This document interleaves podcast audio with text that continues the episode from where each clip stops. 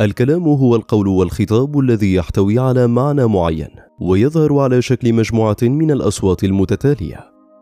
كما يشمل الكلام عدة ألفاظ يستخدمها الإنسان للتعبير عن نفسه. لذلك يمتلك الكلام أهمية كبيرة في الحياة. كما أن له دورا مهما في نجاح المجتمع ويجب على الإنسان الاهتمام بفن الكلام عن طريق التحلي بحسن الاستماع والاهتمام بالمتحدث أكثر من الموضوع. وتجنب مقاطعة المتكلم والتعامل مع الناس كما يحب أن يعاملوه. والحرص على المناقشة بدلا من المجادلة. وأن يكون الهدف هو الوصول إلى الحقيقة وليس الانتصار والتميز على الطرف الآخر في الحديث.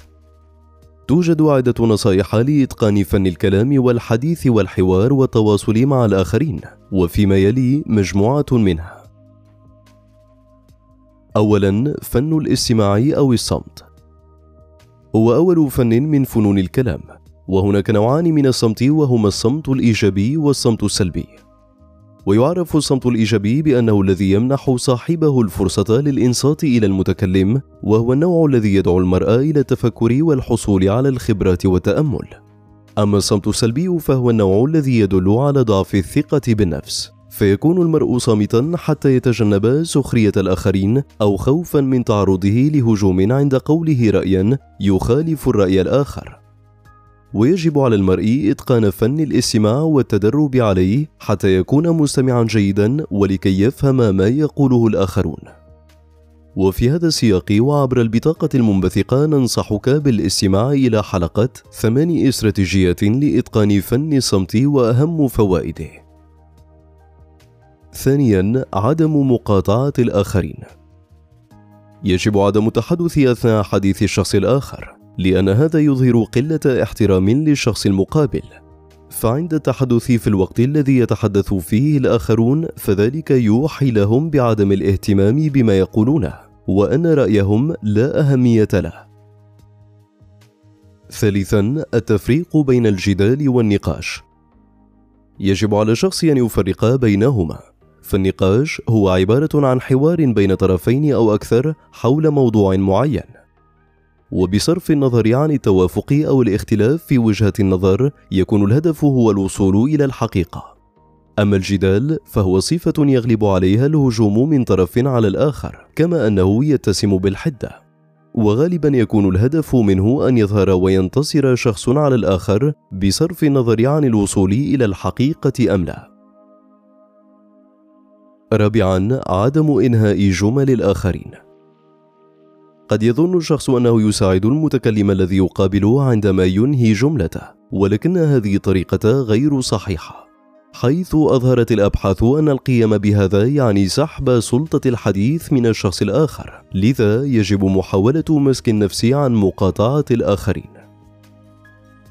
خامسا تقليل الكلام. فيجب على المرء أن يراعي الوقت ولا يطل في كلامه ولا يستثئر بالكلام وحده حتى لا يمل المستمع منه.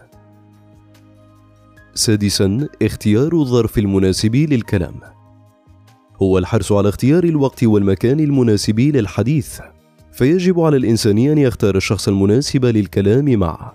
فالتكلم مع صديقي يختلف عن التكلم مع مدير العمل والتكلم في مكان عام يختلف عن التكلم في منزل. سابعا إعادة الصياغة. يظهر إعادة صياغة كل ما قيل مدى فهم الشخص للآخرين حيث كل ما يمكن فعله هو إعادة قول ما قاله الآخرون بشكل مختلف. ثامنا مراعاة اختلاف الآخرين. إن آراء الناس تختلف تماما كما تختلف أشكالهم وأمزجتهم. والجدير بالذكر أن اختلاف الآراء ينبغي ألا يؤدي إلى تنافر القلوب. ويكون ذلك بعدم توقع المتكلم أن يحصل على موافقة الناس الدائمة على آرائه. فقد يكون مخطئا وعليه ألا يغضب أو ينفعل أو يخيب أمله بسبب ذلك. تاسعا الاستماع بتفاعل. يجب اتباع أسلوب الاستماع المتفاعل والنشط بدلا من الاستماع السلبي. حيث إن الفرق بينهما هو ان الاستماع النشط يعني أن يتفاعل الشخص مع الشخص المقابل ويستجيب له بناء على ما قاله أما الاستماع السلبي فيعني الاستماع دون إعطاء أي ردة فعل أو استجابة. عاشرا مراقبة النفس.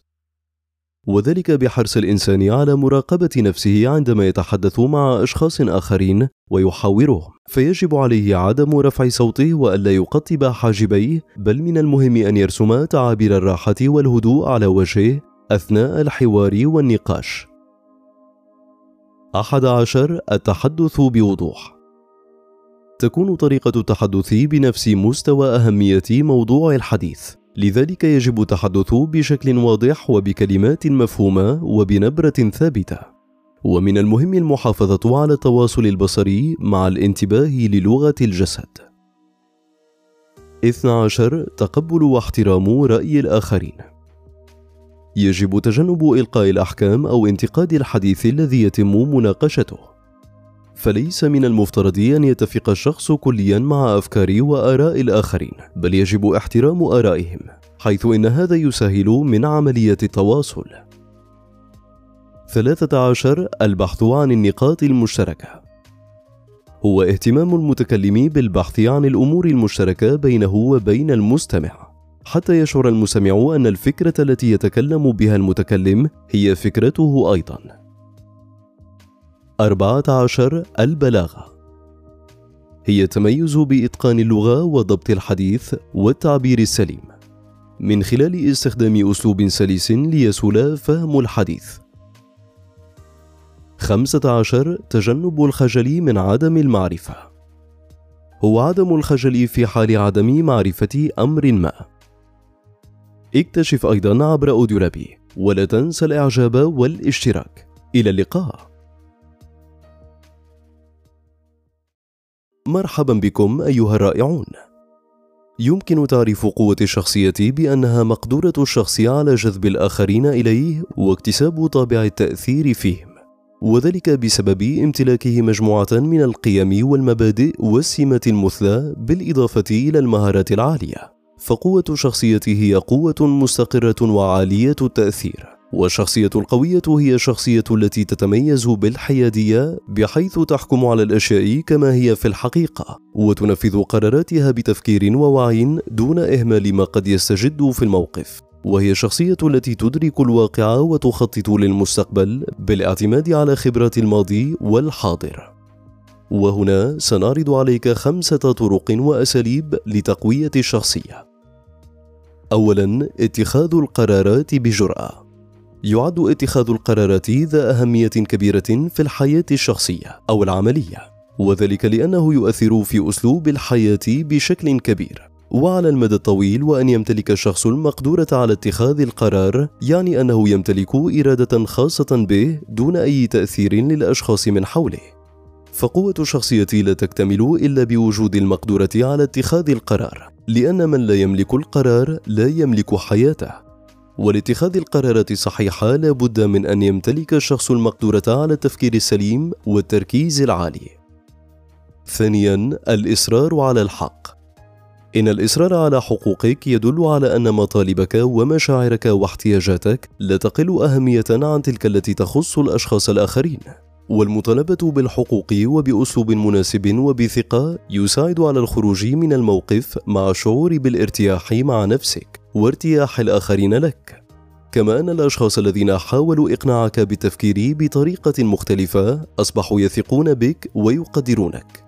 ولاكتساب صفة الإصرار على الحق لابد من التمتع بالمهارات الأساسية الآتية. الإنصات للآخرين. حيث أن الإنصات للآخرين والتركيز فيما يقولون يدل على أنك تمنحهم اهتمامك كله وحينها ستفهم ما يقولون وما يشعرون به. وذلك لأن الصراخ والضجيج عند الكلام قد يضع الأشخاص في موقف محرج ويجعلهم أكثر انكشافا لغيرهم. التعبير عن النفس بوضوح.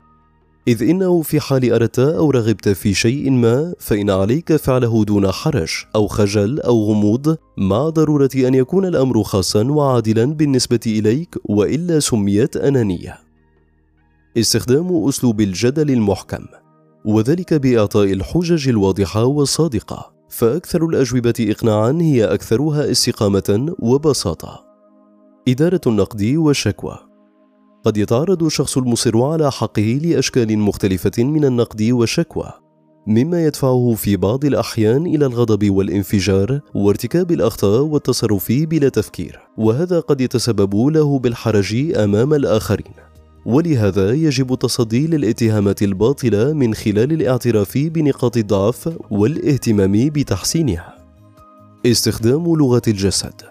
يمتلك الشخص المصر على الحق ميزات وسمات محددة في الجانب الجسماني كنغمة الصوت ونظرات العين وأسلوب الوقفة وتعبيرات الوجه ويعتبر سلوك أخذ النفس بالاستقامة والنظر إلى الآخرين بقلب متفتح من أكثر سلوكيات المميزة للشخص المصر على الحق. ثالثا الهدوء يعد الهدوء من أهم عوامل بناء الشخصية القوية والأكثر تأثيرا في الآخرين. ونقصد بالهدوء هذا الهدوء الداخلي والتماسك الذاتي والسيطرة على المصاعب والأحزان والمصائب التي تواجه الشخص. ويتحقق هذا الهدوء من خلال المثابرة والاجتهاد الدائم وعدم استذكار الماضي والندم عليه وتغيير أسلوب الحياة اليومية وعدم التمسك بالعادات المتأصلة بالإضافة إلى العمل الجاد والإنتاج.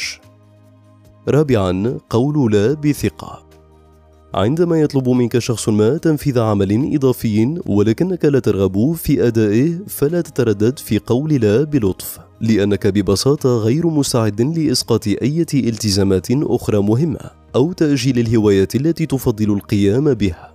ولجعل الرفض بصورة لطيفة وسهلة يتقبلها الآخرون بشكل أفضل اتبع ما يلي. قدر له استعانته بك واللجوء إليك في طلبه. أظهر له الاهتمام برغباته وأولوياته. برر رفضك لطلبه بسبب واضح وصادق. حاول أن تمنحه حلولا لمشكلته كأن يستعين بشخص آخر. خامسا قوة الحياة النفسية. إن الشخص الذي يتميز بوجود قوة متزنة في داخله ورغبة شديدة في تحقيق عواطفه وأفكاره الواضحة يكون إشعاع الشخصية لديه قويًا. أما الحياة النفسية ضعيفة فهي تمثل الشخصية الباهتة والسقيمة. صفات الشخصية القوية. يتمتع الفرد الذي يمتلك الشخصية القوية بعدة صفات تميزه عن غيره، وتجعل منه عنصرا مؤثرا وفعالا في المجتمع، ونذكر فيما يلي أهم هذه الصفات: الإرادة القوية، القدرة على التوافق مع البيئة المحيطة، امتلاك مهارات وقدرات عقلية سليمة. التمتع بدرجة عالية أو متوسطة من الذكاء. التمتع بالحكمة. المقدرة على بناء علاقات جديدة مع الآخرين. عدم التسرع في الحكم على الأمور والتروي فيها. امتلاك مهارة الإقناع. عدم اليأس والمقدرة على محاربة الإخفاق. تطوير الذات والمنافسة الخلاقة. السيطرة على الانفعال. اكتشف أيضا عبر أوديولابي ولا تنسى الإعجاب والاشتراك. إلى اللقاء.